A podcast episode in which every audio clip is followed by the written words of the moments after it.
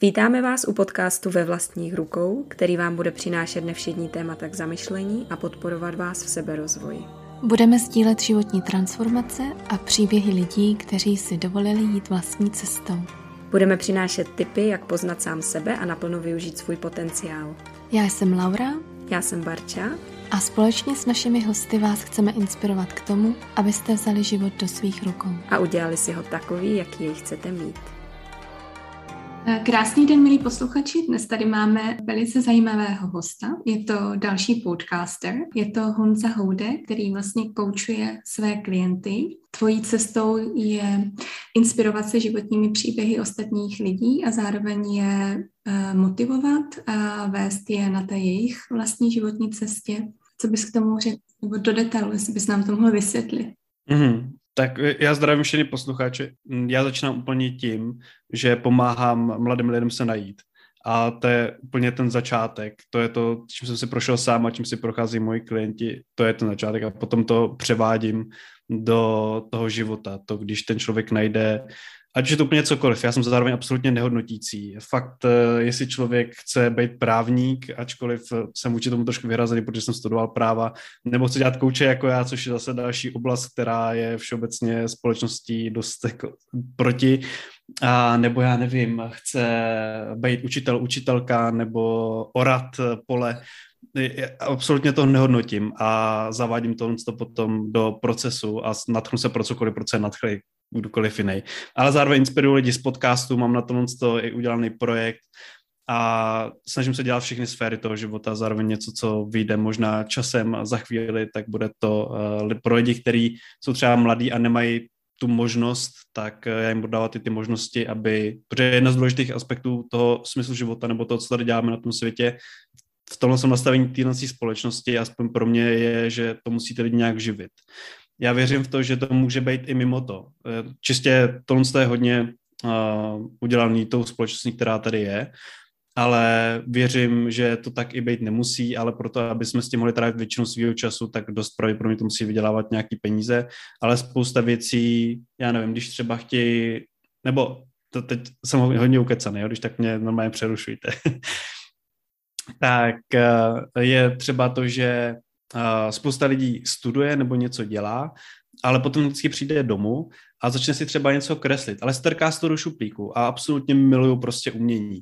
Nebo si dávají to kamarádům, že jo, takový to spousta uh, lidí z okolí to dělá a může to být něco, co může se jako nazývat smysl života v nějaký sféře, je to hodně komplexní, že jo, ale uh, může tam být taková miniaturní věc, ale tomu se ještě dostanu.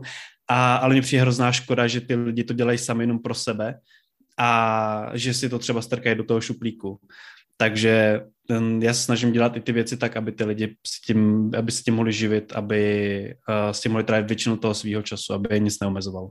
Tak, tečka, už konečně. Myslíš si, že je možné se živit naším uh, vlastně koníčkem? Nebo jaké máš vlastně, řekněme, hmm. triky, které předáváš těm svým klientům? To jsou dvě takové jako sféry, ty, ty triky, na to i přednáším. Um, ale začnu tou první otázkou. Myslím si, že to jde udělat úplně se vším. A čemu se věnuješ? My taky uh, natáčením podcastu. To je vlastně hobby u spousty lidí. A jak se může někdo tímhle stylem živit? Pokud je někdo vyloženě nadchlej pro dělení podcastů, tak mně přijde začátku přišlo složitý přesto vydělávat nějaký peníze, ale vůbec to tak není. A naopak podcastech se točí obrovský peníze. Když se člověk do toho dostane, tak to je, to mi zrovna přijde dost jednoduchý, jenom to chce nějaký jako podnikatelský myšlení, tohle a spíš je to o té kreativitě. Podle mě všechno se dá utvořit tak, aby to člověka živilo, minimálně živilo. Zase nejsem člověk, který by byl na peníze, naopak, já jsem hodně emočně založený a tyhle ty hodnoty pro mě nehrajou roli, ale vím, že je to důležité pro to, aby jsme měli co jíst a měli kde spát. Takže asi takhle, ale ve zkratce vždycky existují lidi, kteří dokážou poradit, jakým způsobem přeformovat tu svoji vizi, to, to svoji vášeň, že cokoliv na něco, co může člověka živit. A konkrétní kroky? Protože já si myslím, že spousta lidí jako zná své zájmy a koníčky a trápí se tím, že nevědí, jak, eh, jak to zmonetizovat. já bych řekl, že tam je několik věcí, ale začnu úplně základem, k tomu jsem se dostanu, nechci, aby to vypadalo jako, že s tomu vyhybám vůbec, ne? začnu tím základem. Ono spousta lidí zná svoje koníčky, nebo to, co je baví, ale to není všechno. Tohle je jedna, jeden z důležitých aspektů tohle, toho hledání sebe sama, toho smyslu života, ale není to všechno. A často je to dost jednorázový, je to takový jako takový rychlý zalíbení. Je to, mně to přijde vždycky, jako když člověk přijde do baru a vidí tam někoho, kdo se mu prostě fyzicky líbí, tak může to fungovat uh, dočasně, ale není tam takový to hlubší poznání. A to stejně přijde jako koníčky, protože já se taky natknu, že budu chvilku hrát tenis, taky jsem hrál tenis dva roky, ale teď nevrát, nevrátím se k tomu zpátky, stejně jako k tomu člověku, který bych poznal v baru. Takže jenom říkám bacha na to, koníčky nejsou všechno a je to dočasně a je potřeba hledat hloubš a hledat tam víc těch sfér a těch aspektů, kterými přijdou důležitý a který jsou všeobecně důležitý v rámci toho, toho lidí, kteří to znají. Tak, teď se dostanu k tomu, na co jsem dostal otázku a to je, jak to přeformovat. Mně vždycky přijde důležité, když je to jakákoliv sféra, tak řekněme, že třeba řešíme ty podcasty. Přijde mi důležité začínat od nějaký potřeby, které mají lidi mimo tohle sto. takže ať už je to nějakým způsobem přes podcast třeba, teď jedu konkrétně příklad tohle z toho, protože všeobecně a se o tom asi hodně blbě bude mluvit, ale naplňovat nějakou potřebu těch lidí, kteří jsou okolo. A je důležité vědět, kdo to je vždycky, že jo? Kdo, vždycky cílová skupina, taková ta základní podnikatelská záležitost. Ale i mimo tohle to, protože přes podcasty se dá dělat spousta různých jiných věcí a proto je potřeba se hodit do nadhledu. Nejenom o tom, že mě něco baví, ale pokud si něco generovat, tak musí být na konci někdo, kdo mi dá ty peníze. A tím pádem kdo jiný může profitovat přes to, co já dělám. A to je možná to ono, to je jako ten, ten základ. U těch podcastů třeba konkrétně, uh, dá se to využívat přes uh, to, že se tam dá vkládat reklamy, dá se dávat merch, jenom to, že to lidi podporou, dá se udělat, že uh, Paygate, nevím prostě, nevím, jestli to takhle vůbec jmenuje, ale to, že půlka je placená, půlka ne a je to kvůli tomu, že ten podcast má obrovskou přidanou hodnotu. Uh, je to jedna z těch věcí anebo se dá zapojit do obrovských podcastových ekosystémů, který existují už teď. Um, dá se prostě přesto prodávat různé věci, ale všeobecně asi záleží, buď uh, je tam nějaká ta uh, reklama um, externí přes ty, přes ty firmy, anebo je to na základě že, těch lidí, kteří to budou podporovat, kteří z toho podcastu mají tu přidanou hodnotu, který čerpají. Takže, takže takhle. Nevím, chtěl bych to konkrétnější otázku na mě, teď jsem se hodně chytil těch podcastů, protože se mi o to líp odráží ale pokud je nějaká sféra, která vás napadá, těch věcí, které se normálně jako lidi neživí, tak eh, pojďme být kreativní. Jak říkáš, měl už si spoustu klientů mezi mladými lidmi, tak třeba někdo, kdo byl fakt oříšek a komu si, komu si pomohl začít se živit tím, co je skutečně baví, co si třeba mysleli, že nejde. Jo, mám. Jo, ale jsou tam takový zvláštní příklady, který nemyslí si sdílet, ale třeba jedna taková klasická věc, se kterou jsou s ním, protože hrajou na všechny možné kytary a spousta lidí si, nebo já jsem třeba proto jednu dobu měl absolutně jako nadšení. Takový to, kdy jsem byl v absolutním flow, prostě jsem si brnkal na tu kytaru bez toho, aby mě někdo sledoval, bez toho, abych od toho něco očekával a absolutně jsem zapomínal na čas. Fakt mě to bavilo, vnitřně mě to naplňovalo. A většina lidí si fakt myslí, že se tímhle nedá vydělávat, ale vždycky, když přináším o tom, co téma, tak se to jmenuje něco na styl um, najděte sami sebe ve světě plné možností, nebo hledám sebe, sebe a takhle, ale plné možností. My jak máme internet a máme všechny tyhle ty dostupné věci, tak je to jenom o takový tý, když člověk má tu vnitřní vášen, tak dokáže cokoliv ještě se k tomu dostanu, ale teď jsem dal krásný, krásnou metaforu, kterou jsem vy, vyimprovizoval, já vždycky už o improvizu a napadla mě minulý týden na přednášce a já to mám potřebu říct teď eh, ještě tady, protože spousta lidí si myslí, že když eh, jako sebe najde nebo najde tu svoji činnost, že tam potom budou takové jako překážky, že co se stane, když něko, se mi něco postaví do cesty mně přijde, když člověk má to svůj vášeň, ten smysl života, nebo když se prostě najde ve zkratce, to uh, smysl života může znít ezotericky a nechci, aby to vypadalo divně, nejsem ezotericky založený a ani takhle nevypadá moje praxe. Um, tak je to stejně jako běh přes překážky. Protože ty překážky jsou jenom součástí té cesty. Tam vždycky ten člověk dojde nakonec. Ať už tu překážku porazí, nebo ji přeskočí, nebo cokoliv, tak to je stejně jako ten smysl života. Prostě, ať už je tam cokoliv na té cestě, tak ten člověk se přesto dostane a dostane se na ten konec. Ty překážky jsou jenom součást. To, že se to objektivně jmenuje překážka, to, že to lidi na, uh, na tribunách popisují jako překážku, to neznamená, že to je překážka.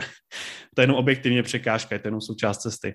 Jo, uh, přesně. Uh, měl jsem člověka, který si jenom takhle brnkal a na YouTube si nahrával videa uh, jenom o tom prostě, jak se třeba hrajou různé písničky, nebo si jenom vzal a přehrával um, covery, že jo, na to.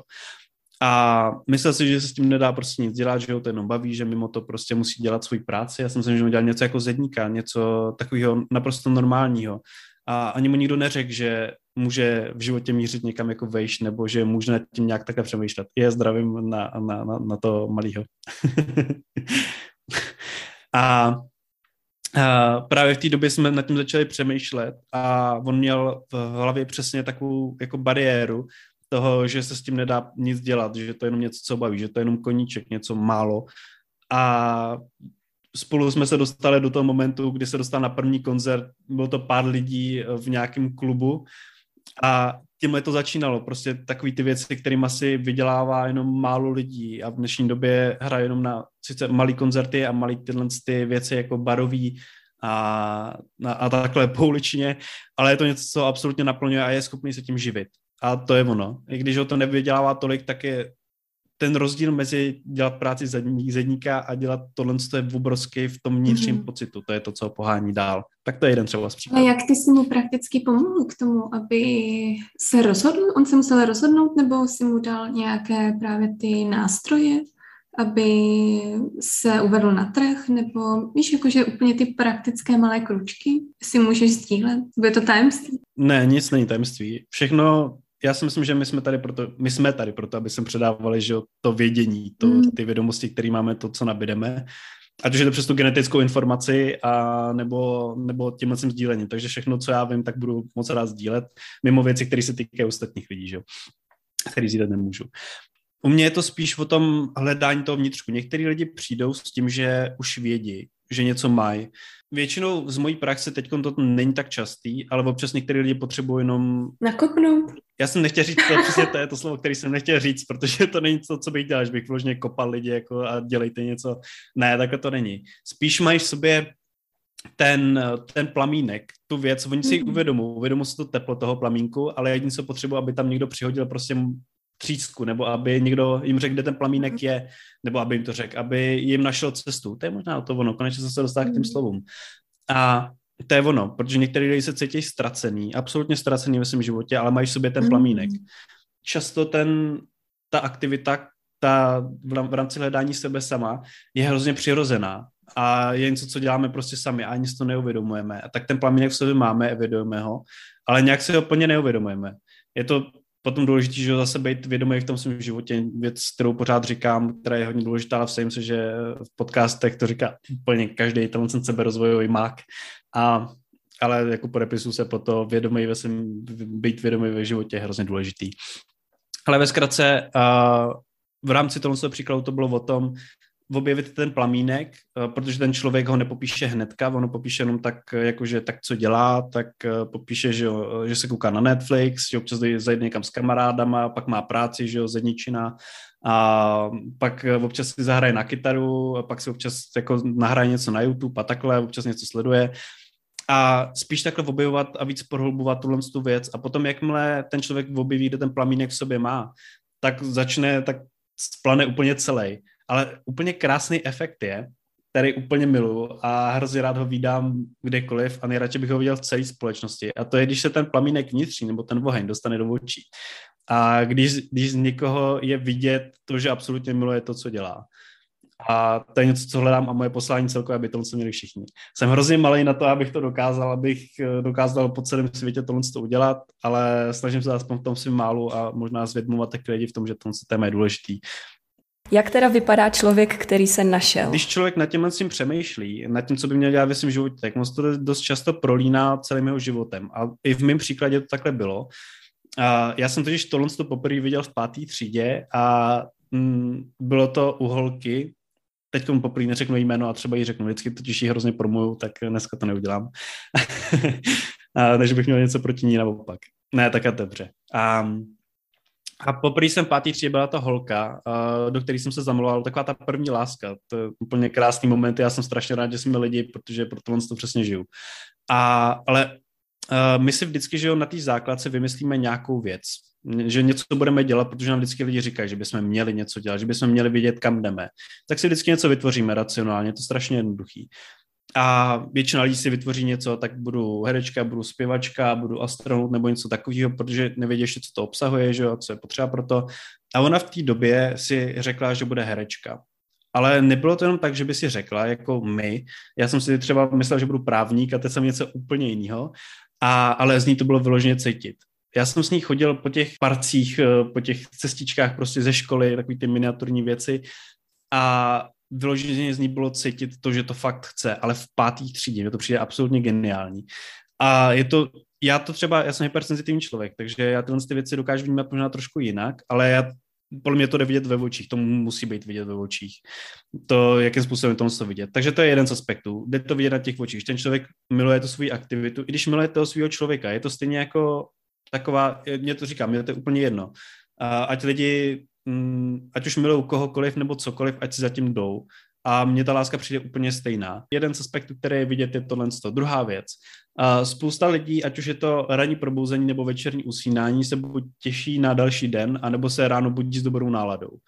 To je taková malá věc, občas jsou to takový ty přehnaní pozitivisti, um, což může být trošku jako opak nebo nemoc taková trošku. Takový toxický přístup, jakože když přeháníme, že všechno je růžový. Jo.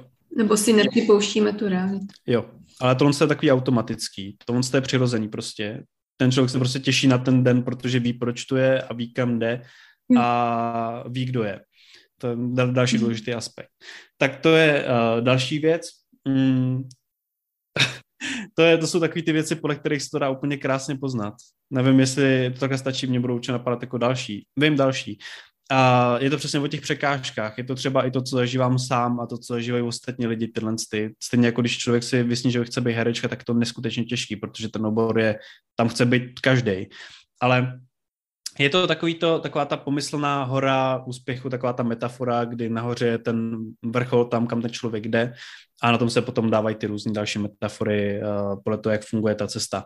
A mně přijde, že ten smysl života funguje v rámci cesty toho člověka tak, že když se ten člověk probudí absolutně zasněžený někde ve čtvrtce hory, leží celou noc na zádech na těch šutrech bez ničeho a pak má vstát po pár hodinách a má jít dál, tak stejně je prostě rád a pořád je fascinovaný. Můžou bolet cokoliv, ale pořád nekončí tam ta jistota v té cestě. Takže další příklad. Takže je to o tom vnitřním nastavení. Já si nemyslím, že proto je potřeba nastavení. Nastavení mi přijde povrchový. A co momentálně baví tebe ze všeho nejvíce? Přesně to, co dělám. Mě baví ten progres. Mě baví progres. Progres a proces. A... Ale ty toho děláš hodně, tak trošičku specifičtěji. Jo, koučování. Je to úplně jednoduchý. A mně přijde, že tohle to na světě nejvíc chybí, to téma, který mám. A přijde mi to největší mezera a jsem hrozně fascinovaný z toho, že něco takového můžu dělat, že něco takového mě může živit, že v něčem takovým vlastně jako můžu být dobrý. Přijde mi fascinující, že pro něco takového se člověk může narodit, a, protože tomu věřím, věřím tomu fakt vnitřně. A když já jsem v tom procesu, tak zapomínám úplně na všechno. Všechny moje silné stránky, to, kdo jsem, jde dohromady s tím, co dělám. To mi přijde strašně důležitý. Takže když jsem v tom procesu, tak já jsem v absolutním flow. To, čeho dokážeme dosáhnout, mi přijde mimo tenhle ten svět, ale zároveň tak krásně uzazený na tom světě, že ta kombinace je neskutečná. A to je ono, jako to je to, co mě nejvíce jako naplňuje a potom mám všechny ty věci mimo, které akorát s tím dohromady, to, aby podporovali přesně tu moji dlouhodobou vizi. Takže to je jako ono. Nejvíc mě baví ten proces s těma lidma se bavit a tvořit s nima něco, něco nacházet a hledat něco, co si většina společnosti myslí, že by se třeba řešit nemuselo, nebo že to není tak důležitý, ale nebo že to není možný. Nebo že to není možný, že to je něco mimo ten svět. Přesně jako, že bychom měli mít nějakou práci a jenom řešit ty věci, které jsou jako tady a místo toho, aby jsme hledali něco hlubinného, něco, aby jsme si fakt ten život užili. Já nejsem vůbec pro přežívání, já jsem pro žití a přijde mi to strašně důležitý. No, tak. No mě, mě zase fascinuje, že jsi jako na tohle přišel hrozně brzy, nevím, jestli ti to nevadí teda sdílet, kolik ti je a říct nám, jakoby, jak, jak se to stalo. Moc rád. um, tak já začnu od začátku a až na konci řeknu, kolik mi aby tam byla ta souslednost. Um, já jsem právě začal někdy v té šesté třídě, teď to nenavazu na tu holku, na tu moji první lásku, na to člověka, kde jsem poprvé viděl tu čirou vášeň, a, ale začal jsem právě tím, že k nám chodili ty různí kariérní poradci na základku a snažil jsem nás najít něco, kdo by se měli být, až vyjdeme. Ty jo, k nám dokonce žádní nechodili, ale no dobře, o tom později. Já to zjišťuju hrozně často. Mě to, já jsem z malého města a nevím, čím to bylo tak speciální, že k nám takhle chodili, ale vždycky, když to někde říkám, tak vždycky mi všichni říkají, že k nám nikdo nechodil. Tak buď to ty lidi nepamatují, anebo mě to zahrálo tak velkou roli v mém životě, jakože zahrálo, že si to pamatuju do dneška. I pamatuju si ten moment, kdy mi to někdo řekl. No a oni právě s náma dělali takový ty testy silných stránek a, stránek a osobnostních. A někdo mi tenkrát řekl, že mi na 88% vyšlo, že bych měl být právník. A tak já jsem si řekl, super, že jo, v té době, tak eh, mám být právník a vlastně proč ne, že jo, babička bude ráda, protože kluk vyjede do Prahy, že jo, a bude z něj ten advokát, bude mít dobrý prachy, společenský status, že jo, výborná škola, že jo, a vlastně všechno skvělý.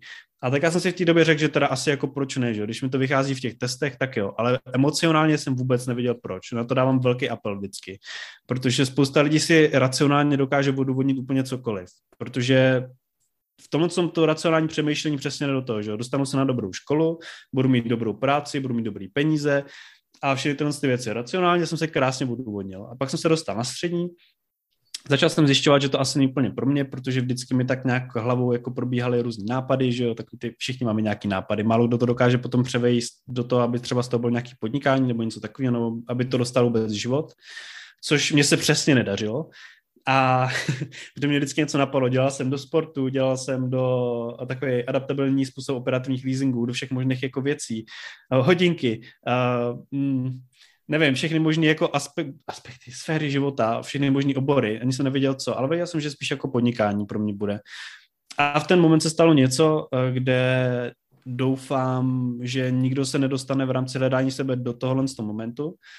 A zrovna to je dobrý, ale když mi bylo 17 a 20 dní před mýma 18 nama a mi umřela mamka a v té době to byla mm, jako jediná stabilita v mém životě a takový ten vždycky mi přijde super, že lidi vždycky vědí, kde mají popisovat, jako kde jsou doma, jakože jdu domů. A většina lidí takhle si myslí z začátku, že to je jenom pocit toho fyzického těch stěn, to těch oken, to, kde mají jako, nevím, svoje trvalé bydliště, ale to není takhle. To je ten vnitřní pocit, ten, ten emoční, to, kde my se cítíme jako dobře, kde se cítíme bezpečně, kde nás lidi podporují, kde můžeme být tím, kdy, kdo jsme. Jenomže v té době já jsem přesně to, co ztratil. Zároveň se mi v té době úplně rozpadla celá rodina a já jsem dostal absolutní reset životní. A je to, díky tomu jsem sice tady, kde jsem teďkon, nikdy bych to nechtěl zopakovat, ale spousta lidí čeká na ten, ten reset. Když se vždycky dostanu do nějakého bodu, třeba přesně, mám klientku, který je teď 45, to, že pomáhám primárně mladým lidem, neznamená, že mám jenom klientky a klienty ve věku, jako jsem já, anebo mladším, nebo plus minus. Ale přesně, má dvě děti, žije v Libanonu, má manžela a najednou zjistila, že něco tam nehraje, jako že to není ono. Že vlastně by chtěla od života něco víc. A spousta lidí si to uvědomí až strašně pozdě. A já jsem, jako stojím tady jako fakt, sedím vlastně, jako hodně mladý člověk a díky tomu jsem to našel hodně brzo, ale jenom díky tomu resetu nevím, jestli mám být rád nebo nerad, ale je to jeden z momentů. No a přesně potom uh, přišli terapeuti, nebo takhle, já jsem si potom prošel rozpadem osobnosti a veškerých svých hodnot a vůbec nevěděl, kdo jsem. A uh, potom jsem právě začal úplně od znova a díky tomu jsem to asi našel, protože jinak se člověk přesně racionálně si odůvodňuje ty věci, které dělá a žije v tom procesu, který už má. A já jsem díky tomu mohl začít od znova. Takže terapeuti, psychologové, koučové, a začal jsem objevovat to, kdo vlastně jsem a to, jak šla vůbec ta moje cesta, co vůbec můžu dělat ve svém životě. A přišel jsem na to, že to vlastně dělám celý svůj život. To mě na tom úplně fascinující a krásný. A to, že už v té páté třídě jsem dokázal tohle to vnímat, to, že jsem vnímal tu vášeň a chtěl jsem pro to udělat úplně cokoliv, aby ta holka toho dosáhla. A od té doby tohle to chci vidět přesně úplně všude ty, tyhle ty věci. Ale pak jsem začínal dál, pak jsem přes kamarády, přes uh, různý jako lidi, který jsem ani třeba neznal, jsem měl vždycky potřebu vyhledávat potenciál v nich a dál ho jako převádět do života. A hrozně mě to fascinovalo, dělal jsem to automaticky, nevěděl jsem, že se tím dá něco vydělávat. A dělal jsem to úplně všude. Když jsem byl na internetu, tak jsem vyhledával potenciál i ve všech věcech, nejenom v lidech. No a takže jsem to dělal automaticky já jsem to mm, do té doby, až než jsem si uvědomil, že vlastně existuje nějaká služba, která se dá nějak pojmout a že se tím dá živit a že to můžu dělat celý svůj život. A teď mi je 23. A dostal jsem se do bodu, kdy reálně mám nějakou aktivitu, která mě absolutně naplňuje, která mě ten reset, ze který nejsem rád a nikomu bych ho nepřál, ale spousta lidí čeká na to, až se dostanu na tom, bylo. My to máme jako společnost, vždycky jako konflikty, jako konflikt na Ukrajině. Vždycky jsou nějaký maličkatý věci, které to naznačují, že to někam dojde, ale všichni ostatní prostě čekají na to, až, až spadne jako ta největší jako bomba. Až prostě spadne válka, pak až se začínají řešit ty věci. Ale spousta lidí nezačíná prostě od začátku. Spousta lidí se bojí se trošku vrátit pro to, aby jednou vyrostla víc. Jo, Dobrý, už přestanu mluvit. Mohl bys jenom uh, ve zkratce říct, co znamená ten rozpad osobností, nebo jak jsi to tam naznačil pro někoho, kdo to slyší poprvé, jak, jak bys popsal uh, to své vnímání okolí a sama sebe v tu dobu? Já jsem v té době ve zkratce jenom jako byl, fyzicky jsem byl a to je asi přesně ono. Uh, bez jakýhokoliv zájmu, bez chuti do života, ani je, to bylo prostě kamkoliv, kdekoliv bych byl, tak jako fyzicky teď, tak by to bylo úplně jedno. Tam nefungovalo žádný jako přemýšlení, ani žádný jako fakt žádný hodnoty, nic.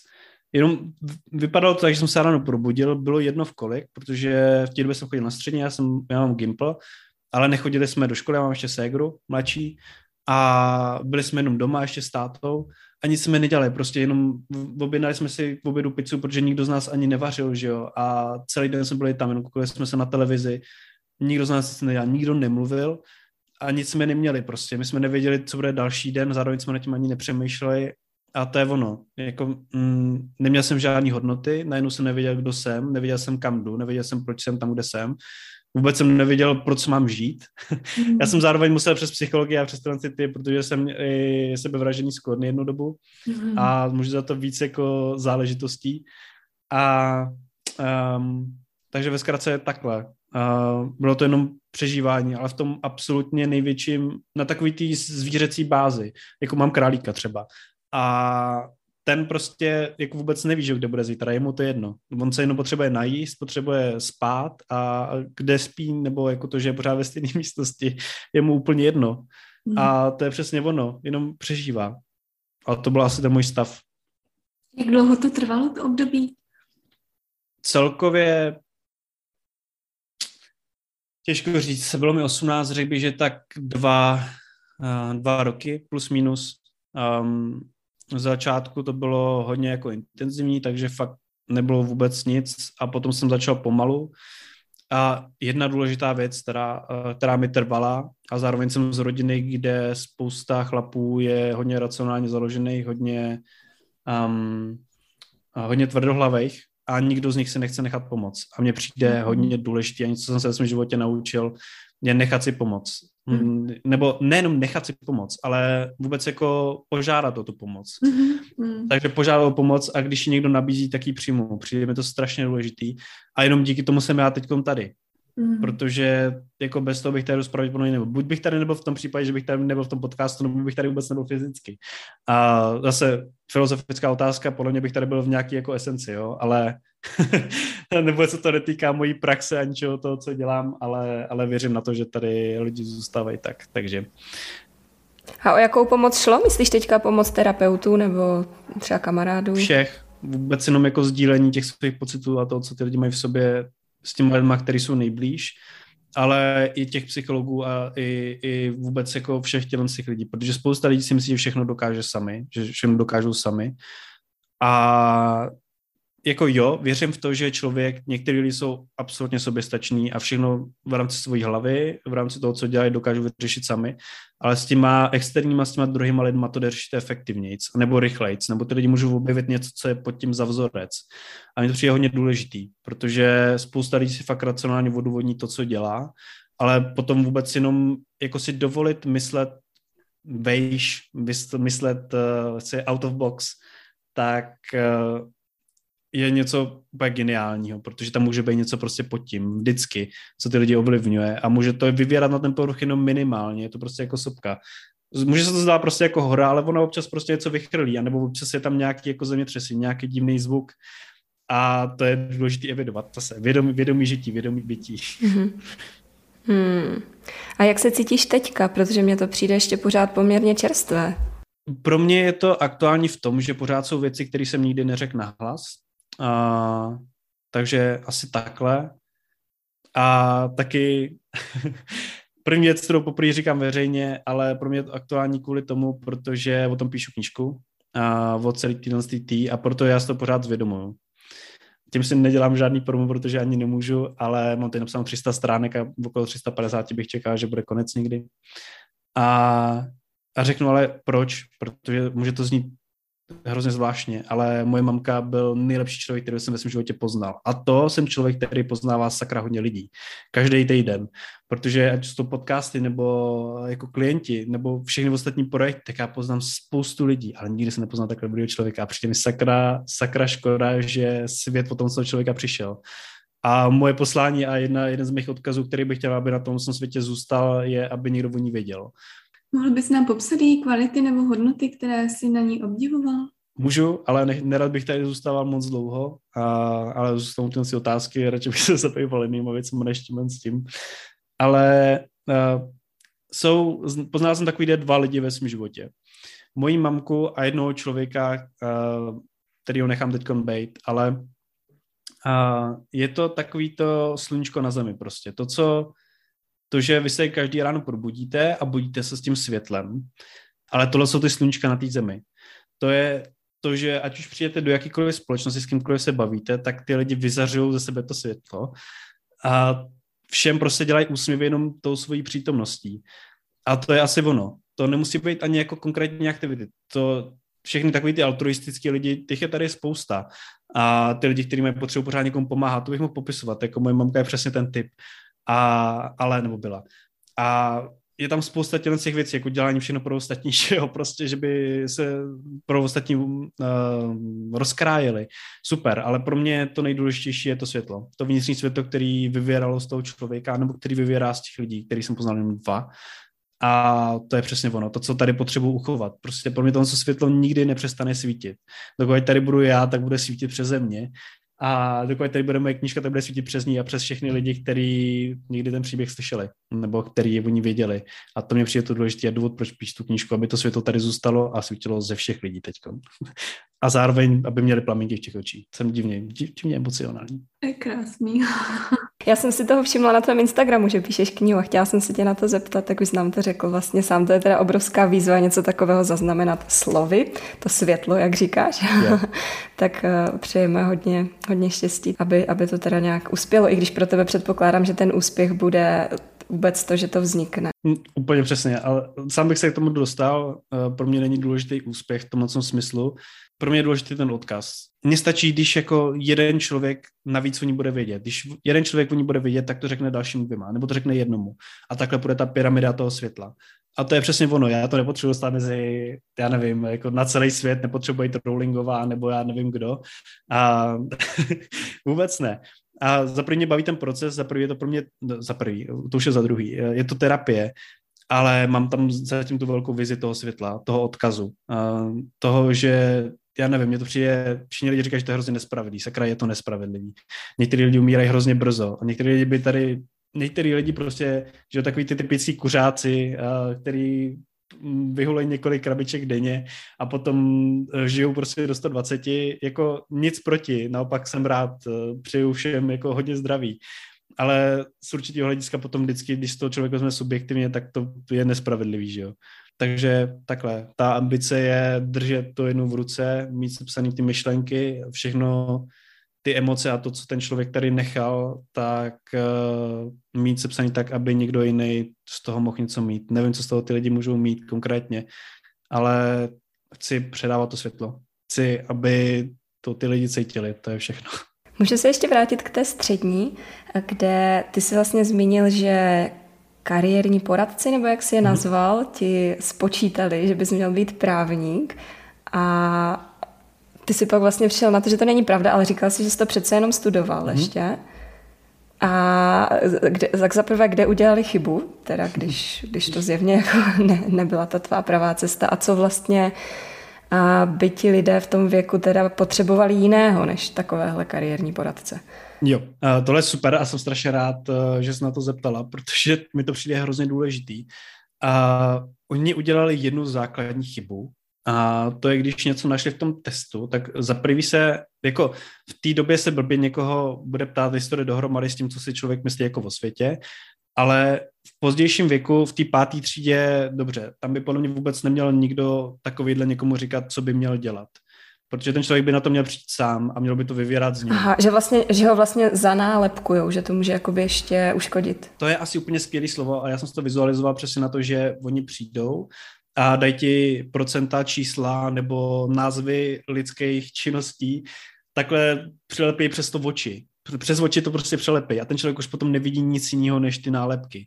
To, že měl být právní, to, že 88%. Proč si to pamatuju do dneška? Jo, a takový ty... Ale já, protože mám přesně jsem měl tu nálepku měl jsem to tolik let a když jsem to slepil, tak jsem se to obrátil a řekl jsem si 88% právník. Ne, Jo, protože pak až konečně jsem viděl vlastníma očima. A, ale v pozdějším celkově teda, kariérní poradce bych vyloučil ze základních škol, protože tam by ty lidi měli hledat, co je baví. A nejenom jako tam se ta osobnost teprve tvoří, tam nějaký osobnostní testy a tyhle si záležitosti silných stránek mně přijdou absolutně irrelevantní a navíc ty lidi nejsou schopní se na to koukat objektivně, protože spousta, ještě tady prostě jak začíná racionální myšlení a oni se učí používat v té škole, tak eh, všichni jedou podle nějakého toho, co by mohli být a vyplňují to hodně prostě subjektivně zabarveně podle toho, co si myslí, že je objektivně dobrý. Tak, to by bylo jedna věc, ale potom mi přijde hodně důležitý na střední se ptát lidí proč. Ptát se proč. Mm. A mhm. je to, přijde mi to jako věc, kterou říká úplně každý, ale pořád na to nikdo nepřikládá jako tu váhu. A to je to, že když někomu nejde ta matika a potom jim řekne, tak já nevím, chci být youtuber na střední škole, zeptat se, zeptejte se jich proč. Jako, co je vážně jako přesvědčit o tom, že bych chtěl být youtubeři, co je na tom baví co je na tom naplňuje. A pokud jako dají ty lidi rozumný důvod, proč sakra by se měl učit matiku. Chápu, základy. Nejsem proti základům, jsem proti českému eh, vzdělávacímu systému, jsem, mm-hmm. a, ale vidím tam světlý stránky, vidím tam těch, špatný, těch špatných víc. Chci podporovat individualitu a to je přesně to, na co, na co sahá to proč. Nedávat těm lidem nějaký nálepky, ale ptát se jich, proč přemýšlej tak, jak přemýšlej, proč chtějí to, co chtějí, to je jeden z těch základů. A mohl bys nám třeba říct, proč se jich ptáš, proč něco chtějí? Jestli bys to mohl vlastně vysvětlit, ten důvod? Můžu, protože všeobecně, když na to téma přednáším, dokážu to na jednom krásném příkladu. Když třeba dejme tomu, uh, rodiče mají děti ve věku třeba 14, 15 let, něco takového a tam se stane taková ta první situace, kdy dítě má přijít třeba v 8, 10 večer domů, ale přijde ve dvě ráno a je trošku jako nakalený. A protože poprvé jako přičuchlo k alkoholu a tak nějak to prostě přehnalo a přijde a ten rodič tam čeká na tom gauči, než to dítě otevře to dveře a jakmile otevře dveře, tak na ní začne křičet, jako proč si přišlo tak pozdě, že jo, přišlo tak pozdě, ale se tam řekne nějaký jméno. A, a, ale chce o něm vědět, jako co dělalo, že jo, jako celou tu dobu. Ale jakmile se zeptá proč, tak automatická reakce lidí jsou emoce. Protože proč jde přesně do té hloubky. Ale když ten člověk chce zjistit, co to dítě dělalo, tak se musí ptát, co, co si dělalo, že? nebo co si, co si dělal jako Jiříku, nebo uh, takhle. A ten, to automaticky potom zbudí to racionální přemýšlení, to racionální myšlení, ten, ten neokortex. A ten člověk začne vyjmenovávat ty aktivity automaticky. Ale naopak, když se zeptá proč, tak tento dítě dost pravděpodobně mávne rukou a vrejde do svého pokoje, že. A nebo se tam strhne hádka. A v tom právě to je přesně ono. Neptat, když, se, když se těch eh, lidí na střední nebo na základ se lidi ptají, co chtějí dělat, tak oni vždycky racionálně začnou nad tím přemýšlet. Ale když potom se, když se to narazí o to, proč, tak tam se zarazí ty emoce, ten základ. Tak na, jedný, na, jednom, na jednom Gimplu, na který jsem přednášel minulý týden, byla paní, která byla výchovná poradkyně. A já jsem tam přednášel a říkal jsem, že děti si přirozeně hrají jenom s tím, co je baví a naplňuje vnitřně, emocionálně. Oni nevědí, že, že když si budou hrát s legem, že možná z nich jenom budou architekti a to, že architekti vydělávají prachy, anebo nevidí tam ty věci. Racionálně to, co oni nemají. Čistě, mhm. emo, čistě emocionálně se naplňuje.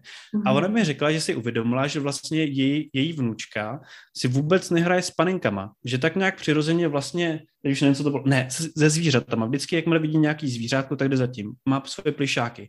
Když jí dáte paninku, nebo ať si jde kreslit vůbec, nebaví to, nenaplní to, nejde tam automaticky. Ale jakmile vidí zvíře nebo dostane nějaký něco takového, tak s tím hraje celý den, prostě absolutně miluje zvířat. A ona se jen uvědomila, že vlastně to je přirozený, že jo. A to je ono, to jsou ty emoce, protože my jak používáme čím dál tím víc prostě ty mozkové kapacity, tak tím víc upozadíme ty emoce, to, co je pro nás přirozený. A na to, to od toho mně přijde, že to je ten základ, ten, ten prvopočátek, od čeho by se to mělo odrážet, ne aby to bylo povrchový. Povrchový mně přijde racionální. To co, to, co tady vytvořila ta společnost, to, co my jsme si sami vytvořili, to, co je tady nejmladší část mozku. Mně přijde, že by to mělo jít od toho vnitřku, od těch emocí, od toho, co je úplně primitivní, ale mělo by být potom ospravedlněný tím tou racionální částí. Tak, teď jsem absolutně zapomněl otázku. Já jsem se ptala na to, proč se ptáš klientů, proč jako... Ano, a ty si potom chtěl začít s tím, že tam ještě ta emoční stránka, jsme byli u těch kariérních poradců a že oni to úplně ignorují asi. Jo, uh, oni to ignorují, protože jsou kariérní poradci, kariérní. Kariérní poradci, to je všechno racionální. A to je přesně ono.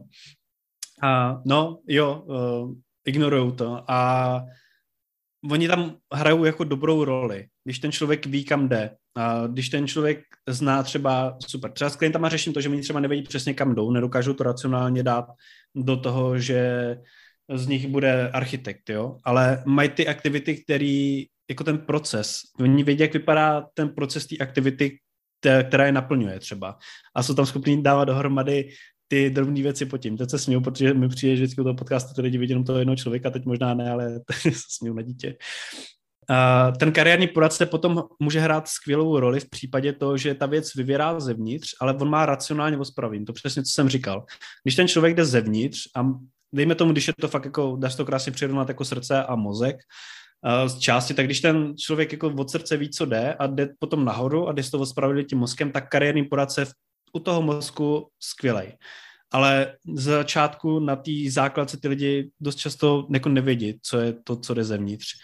A, a nebo když už to vědí, tak dost pravděpodobně mají i tu věc. Ale v tom případě ty kariérní poradci super, ale začínám bych od toho začátku. A proto mi přijde skvělý to, co dělám a proto jsem zaměřený na mladý lidi, i když třeba Spousta lidí si myslí, že koučové vydělávají hrozný prachy, ale já bych mohl vydělat daleko větší prachy, kdybych byl zaměřený na lidi z korporátů, že jo? protože tam ještě daleko víc lidí to neví, ale společensky ta prospěšnost toho zaměřený, zaměření na mladý lidi je obrovská a je to obrovský poslání a takhle přijeme důležitý prostě začínat od toho srdce, od toho začátku, od toho, proč my jsme lidi.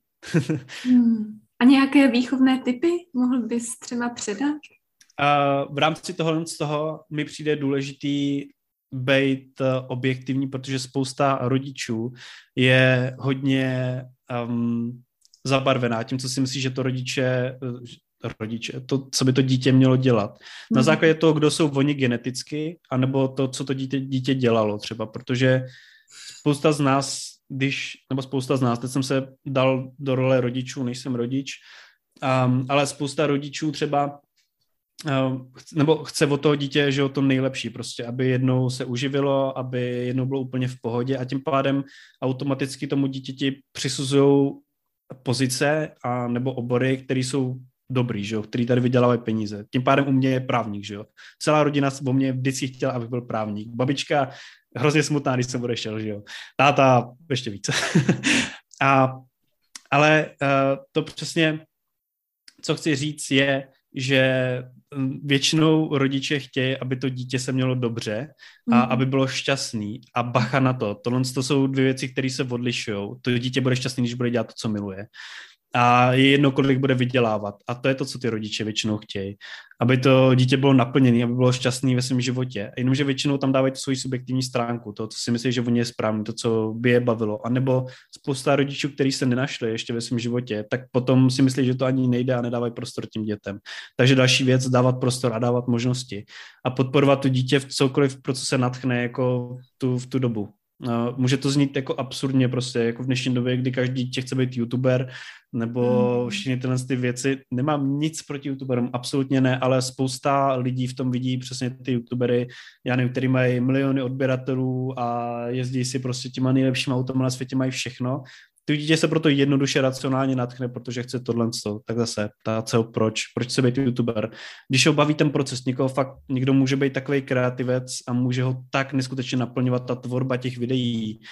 A celkově jako komunikace s těma fanouškama, může mít ten pocit eh, toho, ty viditelnosti, prostě toho, že mluví veřejně, ptát se proč.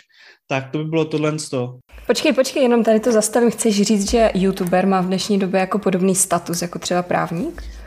Záleží v jaký cílové skupině bych řekl, záleží ke komu mluví, ale myslím si, že třeba uh, na, no takhle, dobrý, vezmu to zpátky, myslím si, že řekl bych, že větší.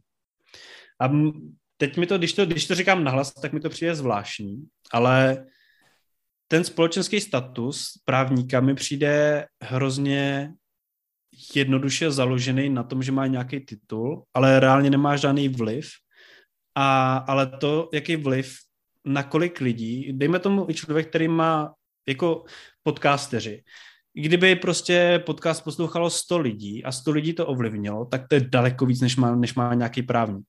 Ty youtubeři mají neskutečný vliv a ten společenský status možná takový ten, který jsme zvyklí jako pojmenovat společenský status, není tak velký, to jako čeho dosáhli.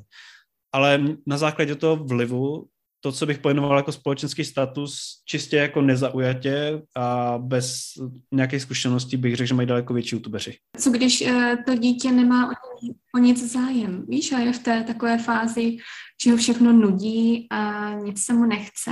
A je to um, takový ten přerod, Víš, jako když jsi třeba popisoval uh, to přežívání sám o sebe. Jo, je potřeba říct ještě jedna věc, protože přesně já si uvědomuji ten dopad, který má, když někdo mluví nějakým způsobem veřejně, a, nebo podcasty, protože mm, ta, ta, ta předávání ty hodnoty a to, jak ty lidi reagují, je hrozně silný. Já nejsem psycholog, mm, nejsem, nedělám výchovního poradce, nic takového. Já můžu jenom říkat, co si myslím a jako mám zkušenost. Mm-hmm. Takže bacha na to, to, co říkám, eh, dost pravděpodobně není objektivně pravda.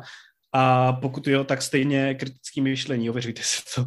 A všechno je individuální, bacha na to. Takže, jo, uh, spousta lidí tomu, co zažívá uh, v pubertě celkově, že jo. Jako role rodiče mi přijde nejdůležitější v této době dávat možnosti a nechávat vybírat, protože třeba já jsem byl jako malý tlačený hodně do sportu, ale nikdy jsem jako nevěděl proč, No, spousta lidí jako tlačí ty děti do toho sportu, ale je důležité jim dávat jako všechny možnosti a ukazovat jim ten svět uh, z pohledu toho rodiče, co bude potom. A uh, hodně mi to přijde o těch možnostech celkově. Mm, nemyslete si, že pro ty lidi je něco dobrý a to, že jsou dobrý v nějakém sportu, Uh, jako třeba, já jsem byl třeba hodně špatný ve fotbalu, ale potom, jakmile jsem začal dělat judo, tak jsem se začal jako dosávat daleko lepších výsledků, dostal, dostával jsem se celkem vysoko a šlo mi to a můj táta třeba strašně věřil v to, že jednou budu profesionální judista nebo že to fakt a snažil se pro to dávat všechno. Ale já jsem vůbec nevěděl, jako proč jako bych měl dělat tohle z toho. Já jsem vždycky viděl spíš potenciál ve své hlavě. A možná teď mi je důležitá jedna věc z pozice, všichni jsme něčí dítě, ale z pozice mladých lidí a to je určitý pocit jako bezpečí v tom sdílení v tom, že když si dítě něco vysní, tak spousta dětí se cítí tak, nejenom dětí, teď mluvím jako uh, ve 23 letech, ale i v mém věku, se bojí se svýma eh, rodičema sdílet jo. ty svoje mm. emoce, to, co jako cítí, to, co je jako reálně baví, protože si myslím, že budou hodnotit, že jim řeknou na to něco jako svoje vnímání, nebo že automaticky prostě pošlou s tím někam. Tam jako takhle tak komunikace, ten respekt by měl fungovat v rámci všech sfér, ať už je tam jakýkoliv společenský status přesně, nebo věk. Protože každý v, v jakýmkoliv věku, v jakýmkoliv smýšlení ten svět vnímáme trochu jinak. A je to na základě těch zkušeností a to, co jsme se dověděli, toho, kolik nám je. A je důležité tam to respektovat. A proto mi přijde důležité vůbec udělat tak, takový prostor bezpečí toho mm. sdílení a zároveň jako nehodnotícího. A podle mě všichni by měli mít kursy kouče, aby věděli, jakým způsobem se tát a být individuální. Tomu se mi to přijde úplně skvělý jako do normálního života. Takže, uh, abych to schrnul nějakým způsobem. Dávat možnosti. Um, protože spousta dětí neví, co, nebo mladých lidí neví, co všechno může dělat. Tak vůbec to ukazovat a zároveň vyhledávat ty věci, kde, ten, kde to dítě se cítí absolutně přirozeně, co mu přirozeně jde, kde má přirozené talenty, uh, jde to dohromady s jeho osobností a potom ukazovat ty další cesty, které s tím můžou jít dohromady a vůbec umožnit, protože děti nevydělávají a spousta těch věcí potřebuje peníze, tak dá ty možnosti. A pokud ten rodič ty možnosti nemá finanční, vždycky je má někdo jiný. Peníze na tom světě jsou podle mě poslední problém. Když člověk potřebuje, když má nějaký nápad pro něco, je nadchlej, tak peníze se seženou vždycky. Tady peníze mají všichni. Peníze se tisknou pořád, prostě to je poslední, co je potřeba. Tak, dávat možnosti a zároveň vytvářet takový prostředí, že když to dítě nějakou tu možnost uh, bude mít nebo bude vyhledávat nějak, něco, ho bude napadat, aby bylo ochotný sdílet, aby se cítilo bezpečně. Krásná tečka, myslím, že je krásná tečka za celým rozhovorem. v rámci svého podcastu se lidi ptám jako národu do života co je takový to nejdůležitější, co by předali, to je možná to, co si teď sám řeknu, že jsem sám si podal tu otázku, mám ostatní. Ale já už to mám blbě navyklý, takže to říkám všude, tak už jsem na to tak nějak zvyklý, že to i takhle říkám. Tak povídej. Uh, ta rada do života za mě je, ať už mluvíte kohokoliv nebo cokoliv, tak se zatím jděte a dejte do toho všechno. A dávám důraz na to, že většina lidí to má spojený s tím člověkem. Taková ta divná romantická láska, že když někoho milujou, tak pro něj bojujou. Třeba mě se to stávalo, když jsem byl právě mladší, že jsem seděl pod tím oknem, pršelo na mě a já jsem čekal na to jestli vůbec jako otevře to blbý okno. Ale je to takhle i s těma činnostma. Když někdo miluje nějakou činnost, když někdo se cítí pro něco nadchlej, někdo cítí tu vášeň, tak ať si zatím sakra jde a když neví, jak na to, nebo neví, jak to má rozvíjet, nebo nemá peníze, tak ať si um, poprosí o tu pomoc. Nikdy to není slabost, naopak je to podporuje to sebevědomí, dokazuje to sílu toho člověka, když je ochotný si požádat o pomoc a ukázat, kde má ty slabé stránky a doplnit je někým jiným. Takže tečka poslední. Nebo možná poslední. To byla ještě lepší tečka, super, moc krát děkujem. Bylo to úžasně osvěžující, hrozně se mi líbí, jak pomáháš nejenom mladým lidem a vlastně vidět mimo ty nálepky, které na ně nalepili za celý ten jejich život ostatní lidi. Je to úžasný, je to skvělé poslání a moc ti děkujem a hodně štěstí, hodně úspěchů. Já děkuji, že jsem tady mohl být a doufám, že si posluchači něco odnesou a všechny zdravím vás, zdravím a posluchače taky. Tak Měj se krásně. ahoj, ahoj. Máme radost, že jste se doposlouchali až do tohoto bodu a když už jste tady, tak moc by nám pomohlo, kdybyste nás začali odebírat, anebo úplně nejlépe nám nechali recenzi na Apple Podcasts, anebo na stránce česképodcasty.cz. Obojím nás hrozně moc podpoříte, protože díky tomu náš podcast získá větší autoritu u vyhledavačů a čím víc nás umělá inteligence bude uznávat, tím snáš náš podcast bude růst a my se mu budeme moct ještě více věnovat. A kdybyste nevěděli, jak nás odebírat, tak jde to zdarma přes nejrůznější aplikace, které fungují jak na telefonu, tak na vašem počítači. Ty největší jsou Spotify a Apple Podcasts. Pokud vám ani jedno nic neříká, tak doporučujeme začít s aplikací Google Podcasts, kterou si můžete buď stáhnout do telefonu, anebo ji používat přes webový prohlížeč. Zadejte do ní ve vlastních rukou a klikněte na odebírat. Dále dáváme materiál na Instagram a na Facebook, kde na naší stránce nahoře můžete stisknout tlačítko sledovat, anebo nám dát like.